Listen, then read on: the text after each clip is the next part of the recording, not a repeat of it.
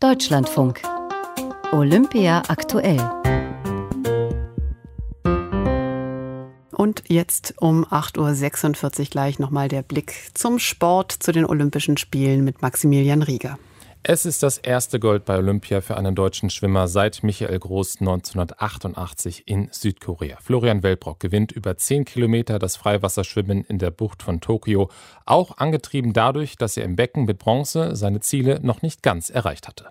Mit einer olympischen Bronzemedaille war ich schon super happy und bin jetzt ein bisschen befreiter, aber trotzdem mit ein bisschen ja, Frust äh, in dieses Rennen gegangen und bin da reingesprungen und habe gemerkt, okay, gut, ähm, hier hat heute keiner eine Chance. Also ich habe mich so stark gefühlt, so überlegen gefühlt und das äh, habe ich dann einfach nur gezeigt und ähm, auch super über die Bühne gebracht.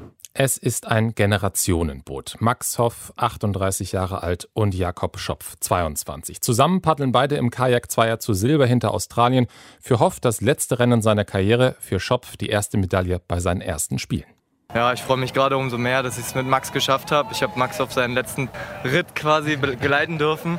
Ich habe gesehen, wie er gelitten hat und jetzt haben wir uns alles erfüllt, was wir wollten und alles mir gut. fehlen ein bisschen die Worte. Keine Medaille hat es hingegen für die deutschen Tischtennisfrauen im Team gegeben. Sie verlieren das kleine Finale gegen Hongkong. Matthias Arians berichtet.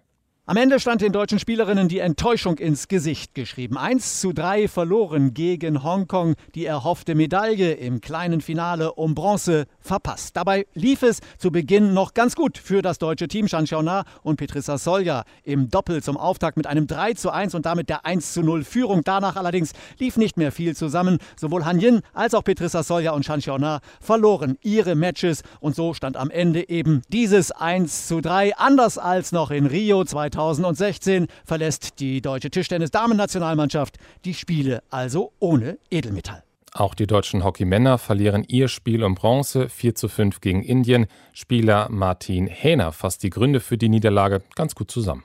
Ja, ich glaube, wir dominieren das Spiel am Anfang, gehen auf 3-1 in Führung und haben dann haben klar gesagt, die große Stärke sind die Konter und äh, wir wollen kein Risiko vorne gehen, gerade wenn man 3-1 spielt und dann spielen wir zwei Bälle in die erste Vorhand und kassieren die Konter. Unsere Eckenausbeute ist eine Katastrophe. Wir kassieren äh, jeden Schuss aufs Tor ungefähr bei Ecken. Ähm, das reicht einfach nicht für eine Medaille bei Olympia. Und damit bleibt Deutschland in allen Teamsportarten ohne Medaille. Unterdessen steigen in Japan die Corona-Zahlen. Allein in Tokio hat es mehr als 4000 Fälle gegeben, 31 davon rund um die Olympischen Spiele. Und das IOC hat angekündigt, die Geschehnisse rund um Kristina Timajoskaja mit einer Disziplinarkommission aufzuarbeiten. Die belarussische Sprinterin ist in der Nacht in Polen angekommen. Jan Palokat. Kristina Timanowskaja war am Abend unter konspirativen Umständen auf dem Warschauer Flughafen gelandet. Dort wurde sie, abgeschirmt von der am regulären Terminal wartenden Presse, von Mitarbeitern des polnischen Außenministeriums in Empfang genommen. Am Abend veröffentlichte Premierminister Mateusz Morawiecki im Internet Videos und Bilder von der Szenerie und schrieb dazu Willkommen in Polen, dem sicheren Land der Freiheit und Solidarität.